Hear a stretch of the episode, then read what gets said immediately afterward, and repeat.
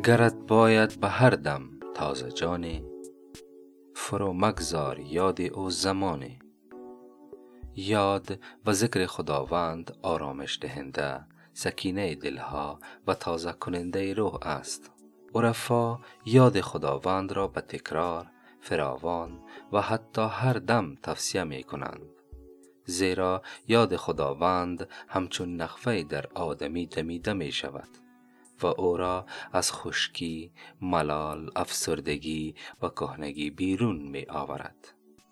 جنس این نخفه از عالم ملکوت و غیر خاکی است و به همین سبب در جنس خاکی ما و زندگی مادی ما اثر روح بخش می گذارد و السلام